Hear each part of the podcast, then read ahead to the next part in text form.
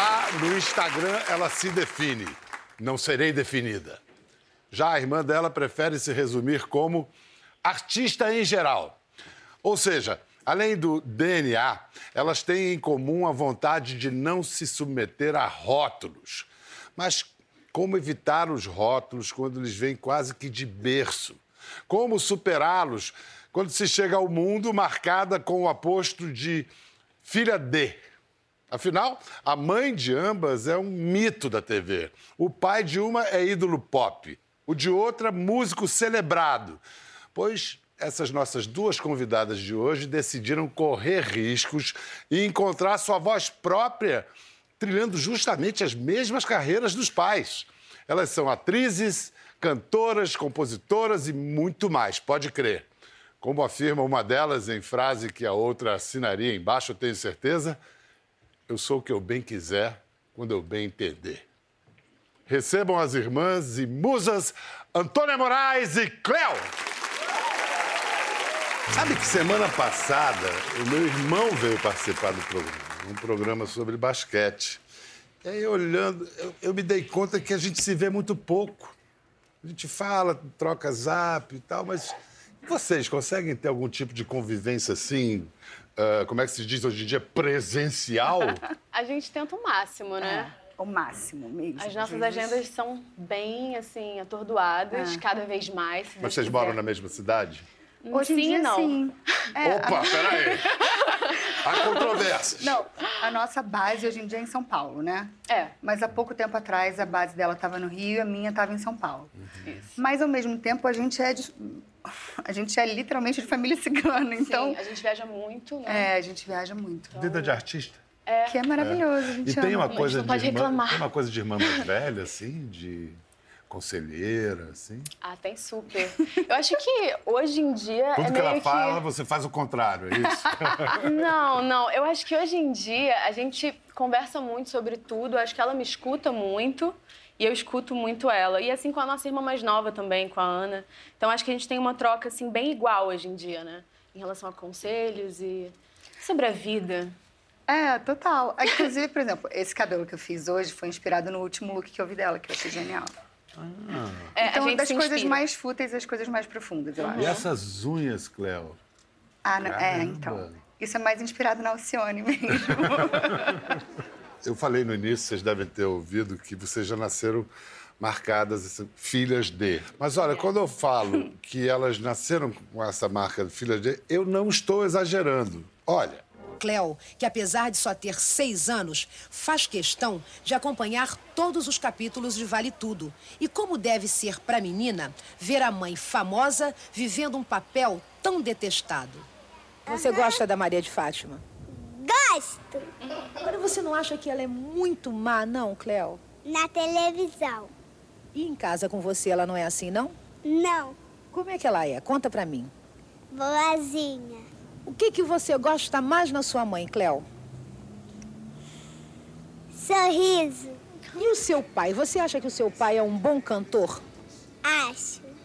Qual é a música que você gosta mais que ele cante, Cleo? Felicidade. Ah, que coisa mais fofinha. Cleo já era boa de entrevista Ela com é. seis Nossa, anos, né? até hoje ela é. Não, mas sempre, tipo, sim, não. Com esse script de vida, era inevitável a carreira artística para você? Eu não sei, eu, eu penso sobre isso. Pensei sobre isso várias vezes, assim. Eu amo ser artista porque eu acho que é, eu acho que é um privilégio mesmo poder viver disso, sabe? É, porque eu acho que todo mundo é artista e aí você poder ser levado a sério por isso e ganhar sua vida com isso e conhecer o mundo através disso, se conhecer através disso, é genial. Mas o quando eu via, assim, a vida dos meus pais e a coisa da falta de privacidade e tudo, eu, Tudo que vem junto, né? é, isso me, eu não queria muito, assim. Antônia, você, além de filha D, tinha que encarar o irmã D também, né? É. No começo foi mais difícil ou ainda tem um pouquinho isso? Não, eu acho que assim, é, teve uma fase da minha vida em que isso mexia mais comigo emocionalmente, porque eu achava que, eu, que a minha existência estava sendo anulada, entendeu? Eu falava, pô, mas por que, que eu tenho sem, sempre que ser filha de alguém ou irmã de alguém? Isso me incomodava, né? Porque eu acho que todo mundo quer ser reconhecido pelo que faz e pelo que é genuinamente, né? Mas quando é, é jovem e está formando a sua identidade, essas exato, coisas balançam. Exato, né? exatamente. É. E hoje em dia eu penso nisso de uma forma um pouco mais é, estratégica. Né? Eu, eu tenho uma estratégia para mim como, como artista que, assim, eu preciso é, do meu nome forte, eu preciso fortalecer meu nome, né?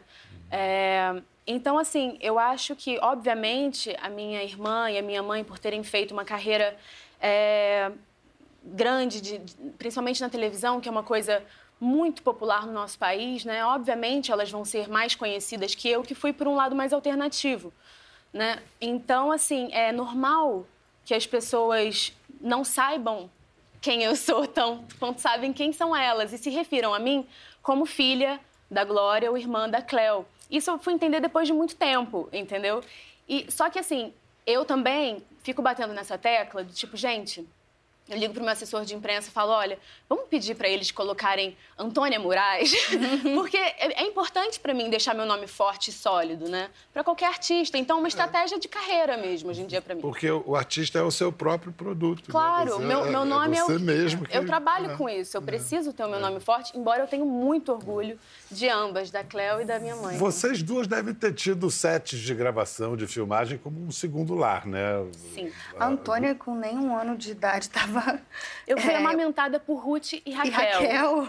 Por isso mulheres... que eu sou bipolar. Ah, tá tudo explicado, gente. Não, na verdade, eu tinha um ano, quando eu tinha acabado de fazer um ano quando a minha mãe começou a, a gravar é, Mulheres de Areia. Então eu estava amamentando ainda. Então, assim, eles fizeram um quartinho, para eu tinha um quartinho no set, eu estava lá todos os dias. Berço no camarim, aquela é, coisa. Sim, basicamente. Você fez um pequeno papel é, fazendo sua mãe criança no Memorial de Maria Moura. É. Depois você não emendou em outros trabalhos. Você relutou em se lançar como atriz, Cléo? Por quê? Porque eu sempre quis ser cantora. Eu, na minha cabeça, eu ia ser uma rockstar. rockstar. E eu tipo, ia viajar o mundo com música e ser milionária. Tipo, era isso que eu achava da minha vida, uhum. sabe? Ai, na minha fantasia subconsciente. Não era uma coisa que eu Sei lá, eu era criança, eu não elaborava, ah. entende? Então, eu fiz aquilo porque, literalmente, porque eu era filha da Glória Pires mesmo. Eu tava lá no set e a Denise, que era a diretora, falou: A gente tá precisando de uma menina para fazer a sua mãe. Você pode gravar dois dias com a gente? Eu, claro, posso tal. E depois eu falei: Não, não quero fazer isso. Enfim, escola, vida de criança. Mas mesmo com o sonho de ser cantora, você acabou primeiro sendo atriz. Eu acabei primeiro sendo atriz, porque também é tão incrível ser atriz. tipo, eu acho que a vida tem muitas oportunidades, sabe? E eu tive a sorte, o privilégio de, de ter muitas oportunidades na minha vida. Então, eu não sei viver de outra forma, não sei agarrar as oportunidades.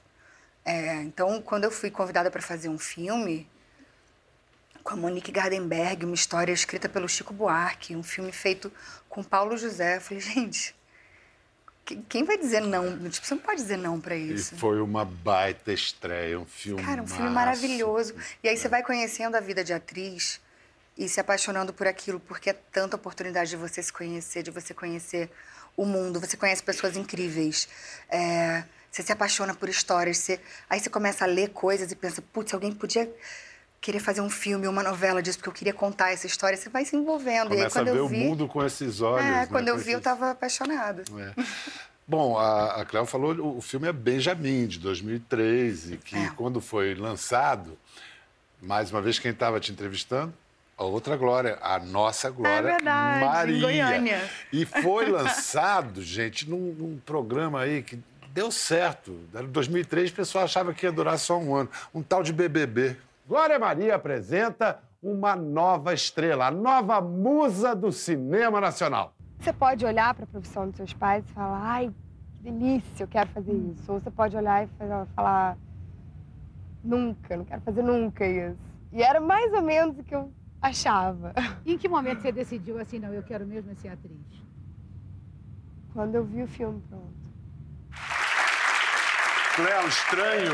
Você tá com 36. 36. Você vê a Cléo de 21, é estranho. É dá... muito estranho, dá uma vergonhinha ali, tipo, garota, cala a boca. Mas dá. dá...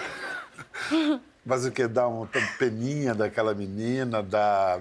Não, na verdade, Compaixão. eu acho fofa. Ah, Fofa, eu né? acho fofa, assim. Eu, tipo, eu tava muito. Ai, meu Deus, o que eu tô fazendo aqui? O que eu falo agora? Socorro. Eu lembro dessa sensação. Você assim. lembra? Isso deve ter Um pouco sido. parecida com agora.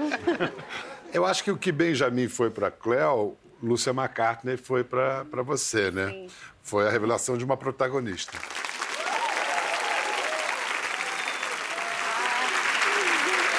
Sabe que não foi fácil encontrar uma cena sua vestida, né, no McCartney? É, pois é, eu tava sempre pelada em Você tava sempre...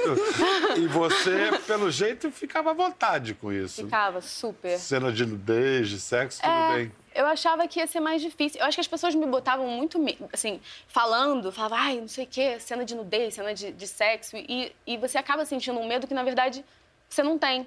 E aí, quando você chega lá, você fala, nossa, mas é, é- é tranquilo. Porque eu acho que eu sempre é, lidei muito bem, assim, com esse negócio de nudez. Eu nunca tive muito pudor, sabe, com o meu corpo. É, a nudez podia não ser um problema, mas o corpo, você não, a sua relação com o corpo não era tão é, simples, pelo que a gente deduz do, do post que você fez. Tem aí o post para a gente mostrar. Foi em março desse ano. E você diz, entre outras coisas, que se matava um pouquinho todos os dias porque odiava a imagem que via quando vi- olhava o Olhava. espelho. O que que você via no espelho que tanto você odiava? É muito doido, assim, porque quando você está passando por uma situação dessa, que eu acho que no meu caso foram várias coisas, né? Foi, foi um pouco de depressão também, com um pouco de, de um distúrbio. É, eu acho que eu, eu tomei muito remédio para emagrecer uma época na minha vida. Era isso que você estava, a isso que você estava se É. referindo quando dizia que você matava um pouco Exato, exato. Esses remédios, eles mexiam com a minha cabeça, né? Então, eu, eu comecei a ter várias questões, crise de pânico, é, depressão mesmo, paranoia. Eu achava que eu estava sendo seguida o tempo todo. Era bem horrível essa fase da minha vida. O que, que veio antes? Foi a depressão ou foi, foram os remédios e a, a obsessão com a, o peso, essas coisas? Olha, eu não sei. Em geral, a depressão vem depois. Eu não sei, porque assim, é tão confuso, era tão confuso para mim. Cléo, você conseguiu apoiá-la de alguma maneira nisso? Eu soube um pouquinho, do... tava no final dessa situação, assim. É, é que assim, pra mim era muito difícil. é, Quando você passa por uma coisa dessa, é muito difícil você elaborar com outras pessoas, até com pessoas que você ama muito, que você confia muito. É muito difícil. Você tem um pouco de vergonha também. Você não quer assumir aquilo pra você. Então assim, é uma mistura de sentimentos que te impedem de pedir ajuda, né? Então você vai dando pequenos sinais assim pra pessoa, tipo, olha, mas você não, eu pelo menos não cheguei e contei. Eu cheguei e contei, eu acho que depois que eu já tinha me Tinha curado, se assim. fortalecido o suficiente para falar disso. E eu já não tomava mais os remédios. Eu acho que ninguém conseguiu ver através dela, assim. Acho que teve isso. Em julho, agora, foi, foi você, né, Cléo, que, que foi alvo de haters quando você postou uma foto e te agrediram. Aí, em seguida, você escreveu falando de distúrbios alimentares, emocionais, pela pressão das, das mulheres, da, de que você sente para alcançar, atender, sei lá, padrões que são inalcançáveis. De, a que distúrbio você estava se referindo? Eu acho que a gente passou por coisas muito parecidas. É, você se vê de um jeito que depois de um tempo você olha e fala, gente, mas eu era magra, por que, que eu me via de um jeito que tipo, muito doido. não era? É, então acho que é um distúrbio de- da forma como você se vê, distúrbio alimentar, onde tipo você toma coisas que tiram totalmente sua fome é, e de repente você passa por alguma coisa emocional que você fica desequilibrada e você come o pé da mesa. É, você não- tem, não tem fim, assim, você come até passar mal mesmo. Ou você toma remédio. É. e não come. Exatamente. E, e aí você acorda pensando no que você vai comer, você dorme pensando no que você comeu e que você vai acordar amanhã pensando no que você vai comer e que, que desespero vai ser se você acordar com muita vontade de comer. E meu Deus do céu, se... aí tem a foto, e aí tem o vídeo, e aí tem o evento, e aí tem a roupa, e aí tem não sei o quê. É, tipo, isso não é uma coisa. Não é nem um mérito só nosso. Eu acho que qualquer mulher, mesmo as mulheres que estão dentro de um padrão que é aceito é, passam por esse tipo de pressão estética, assim. Só que você. Fortíssima. É. Só que vocês estão muito expostas pela própria profissão, né? Vocês... O que você descreveu foi um quadro depressivo também, É. obsessivo depressivo, Sim. né? É, compulsivo. Porque vem junto, né? Primeiro vem a, a- partir da, da, da preocupação com o corpo, de atender às expectativas externas, você acaba aparecendo um monte de diabinho interno, né? É, eu- acho que tem uma, uma- É muito séria a coisa da depressão, né? Porque não Bem é séria. assim. Ai, um dia de tristeza, ou ai, hoje eu quero ficar na cama. Não é isso, é uma Não. doença mesmo, só que você não vê. Então, as pessoas tendem a não levar a sério, ou achar que é drama, ou achar que é preguiça. É, E, e não é. E, se você não tratar, isso resulta em coisas muito sérias. Então, é, acho que as pessoas têm que estar atentas para as outras, sabe? Porque é isso que ela falou, é difícil pedir ajuda. É muito difícil. Você não sabe falar sobre isso, porque você já está com tanta dor que você tem medo de falar uma coisa e a pessoa não entender e falar um negócio errado e você não vai aguentar, entendeu? Mas, por exemplo, nas redes sociais, as pessoas são muito agressivas. Basicamente, são muito mal educadas, né? Falam coisas que jamais falariam se estivesse frente a você. Covarde. Não é verdade? Covardes, né? É, mas isso agrava, isso atrapalha ainda mais ah, eu os acho que estudos. piora, assim, mas assim. é, no meu caso, sim, piora, tem momentos horríveis, mas eu tenho apoio. Eu tenho algumas pessoas que eu sei que, eu- que vão ter. que são meus fechamentos, entendeu? E eu me trato. é, quando eu tive quadro de depressão séria, crise, eu me tratei, eu tomei remédio. Tipo, eu não levo isso de uma forma leve. Eu faço piadas com a minha condição comigo, porque É, a você vida tem- também é maravilhosa e a gente tem Não, que e rir, você né? tem o senso de humor que é, que é a melhor saída para as partes. Eu acho maravilhoso, É. mas Para os eventos mais cabeludos da vida, quando a gente consegue dar uma risada, a gente começa Salva, a né? desarmar, né? Exato. Vamos É. fazer o seguinte, fazer uma brincadeira com você. Para cada mudança sua, ou percebida como tal, tem a reação dos haters, tá? Ai, meu Deus, Os tá. odiadores de plantão. Então eu vou pedir para você completar as frases. Se a Cleo perde peso, ela... fez é, bichectomia. Se a Cleo ganha uns quilinhos, ela... Fez preenchimento. Se a Cleo aparece nua, ela... Nossa, tem, peraí, tem várias. Apelativa, pode ser. Se a Cleo faz plástica... Aí não tem uma palavra, mas é tipo, ai, preferia antes. Ou tipo, Ou seja, é sempre... nunca é o bastante. Nunca, tipo, Nunca é o interessa você tá fazendo o que você quer com a sua vida, entendeu? É, mas você usa também as redes sociais como um espaço de afirmação. Tem aqui nesse post a Cléo dizendo: venho aqui apresentar meus 10 quilos a mais. E dane-se o sexy sem ser vulgar, eu sou o que eu quiser quando bem entender. Qual é a importância para você de não ficar limitada a um só papel? Eu acho que a importância de, de poder existir, assim, tipo, a existência ela é pautada por transformações, não existe nada que viva e seja sempre a mesma coisa. Então, você ficar re- restringindo, restringida a um rótulo é, é você morrer, basicamente. Inclusive, é exatamente, é exatamente esse o tema de uma, de uma campanha que eu estou fazendo da Natura, que tem tudo a ver exatamente com esse momento que é você não ter rótulos, você tirar seus rótulos, você não ser reduzida por rótulos, porque uma coisa é você ter limites. Ou você, eu tenho uma amiga que fala uma coisa maravilhosa que é sonhe alto e comece pequeno. É, eu quero o mundo, mas para eu chegar lá, eu tenho que entender como é que eu começo aqui. E os limites são importantes para isso. Mas os rótulos são sufocantes, é horrível, você se mata com isso. Então a Natura já te procurou já porque Já com tudo a ver, tipo, Não, e mais, eu queria te perguntar, essa campanha foca né, em mulheres que estão sufocadas por esse, por esse rótulo, por esses rótulos que a gente acaba impondo. Você pretende, acredita que pode inspirar outras mulheres a, a- a se aceitarem como são, assim? Eu acho que o mais importante é. Eu, eu espero que a conversa seja sobre respeitar não só como, quem você é, mas quem você quer ser. Porque é isso, é sobre transformação e sobre evolução. Você é uma coisa, mas você pode querer ser outra. Você pode querer conhecer novos, novas fronteiras, novos universos e, e se aprofundar, sabe? A vida é muito vasta.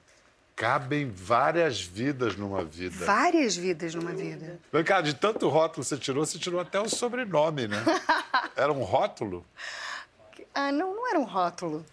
Era um, era um momento. Era um momento. É. É, foi uma homenagem para nossa mãe, na verdade. É, eu realmente não imaginava que eu ia enveredar pela carreira de atriz de uma forma é, intensa como, como é para mim. E Cléo quer dizer. Glória. Então tá aí. Tá aí, Ainda tá aí, legal. Como é que essas atitudes da tua irmã eh, te mexem com você? Eu, eu sou muito fã, assim, da Cleo. De verdade. Eu acho ela uma mulher incrível. Acho ela super corajosa. É, Acho que, assim, eu vou apoiar ela de qualquer forma, ela sendo quem ela quiser ser, sabe? Eu quero que ela seja livre, que ela seja feliz. Assim como eu sei que ela também vai me apoiar. De qualquer decisão que eu for tomar, é- eu vou estar atrás dela pra segurar ela, entendeu? Então, assim, a gente... Formou. É. É, formou... A gente é e, muito assim, fechamento, muito, muito. é. Eu sei que ela é muito forte. Eu sei que essas coisas, esses ataques que ela sofre, não vão parar ela de fazer nada que ela quer fazer. E eu acho isso, eu, eu, eu não sou, eu, eu discordo disso com, não só com ela, sabe, mas com qualquer pessoa que passa por isso. Tem muitos, muitas pessoas passando, sofrendo esses ataques na internet. E eu acho isso horrível, assim. Eu acho que isso não vai levar ninguém a, a lugar nenhum, entendeu? E também não vai deixar, não vai parar ninguém de fazer nada. Não, vai impedir ninguém de fazer nada. Se tá levando, se tá levando alguma coisa.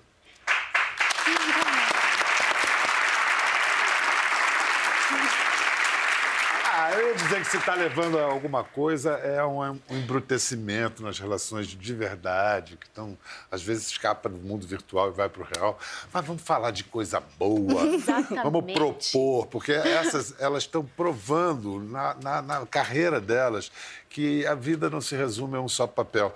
Essas aqui, além de atrizes, são cantoras. A Cleo lançou um álbum no ano passado e fez uma parceria ousada, quente, num dos clipes.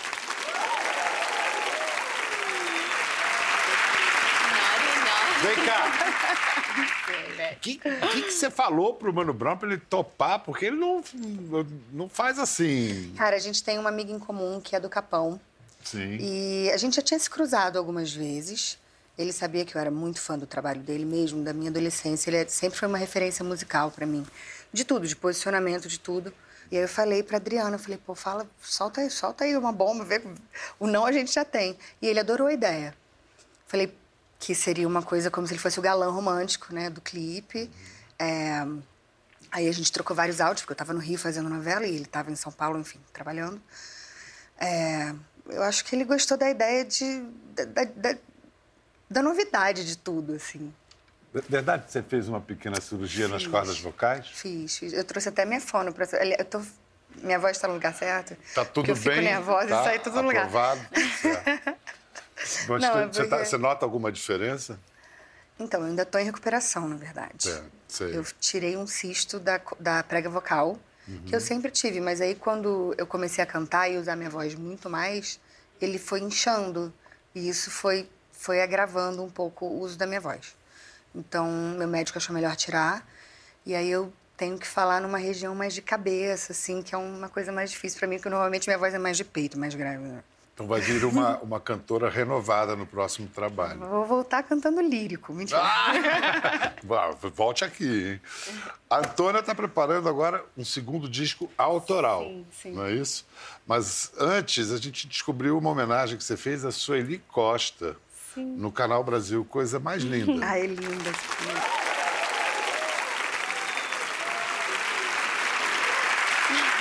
esse Esse poema é, é, musi- musical, é, é o poema de Cecília Meirelles musicado. É um poema tão triste. É bem triste.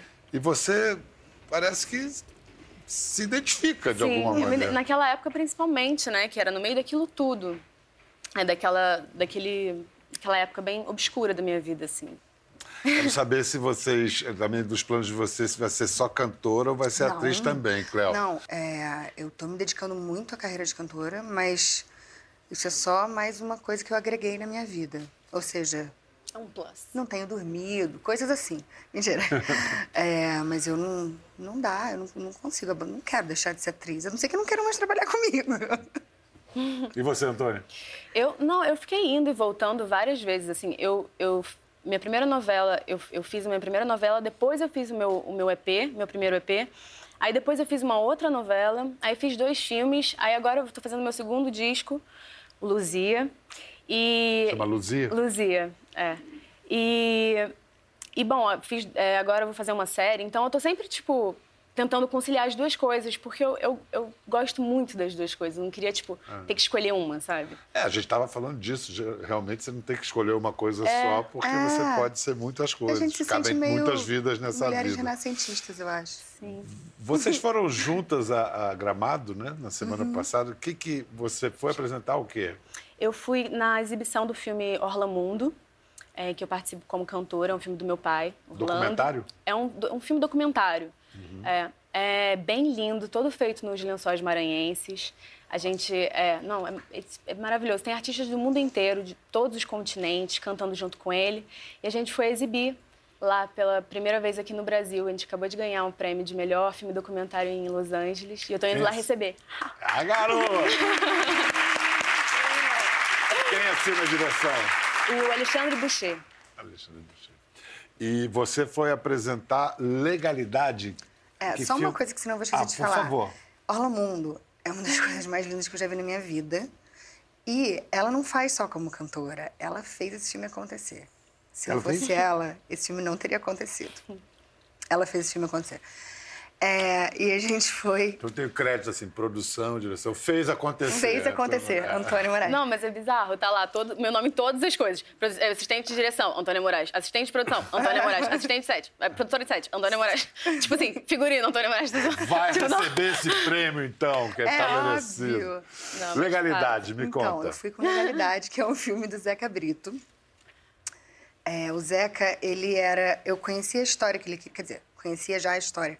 Mas ele me contou que ele queria fazer esse longa de ficção baseada na história é, do Brizola, na época do golpe militar.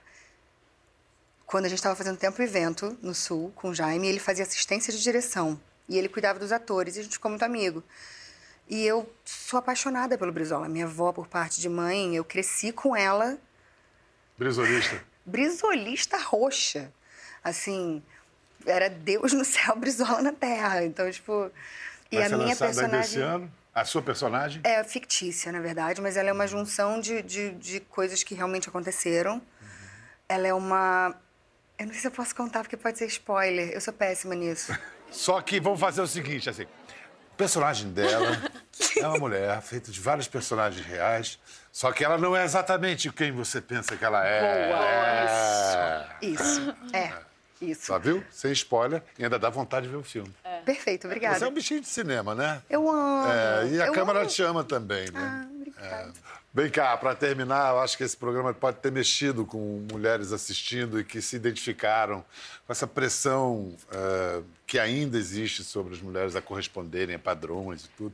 O que vocês teriam a dizer para alguém que pode estar sofrendo de algo semelhante? Não tenha medo de pedir ajuda.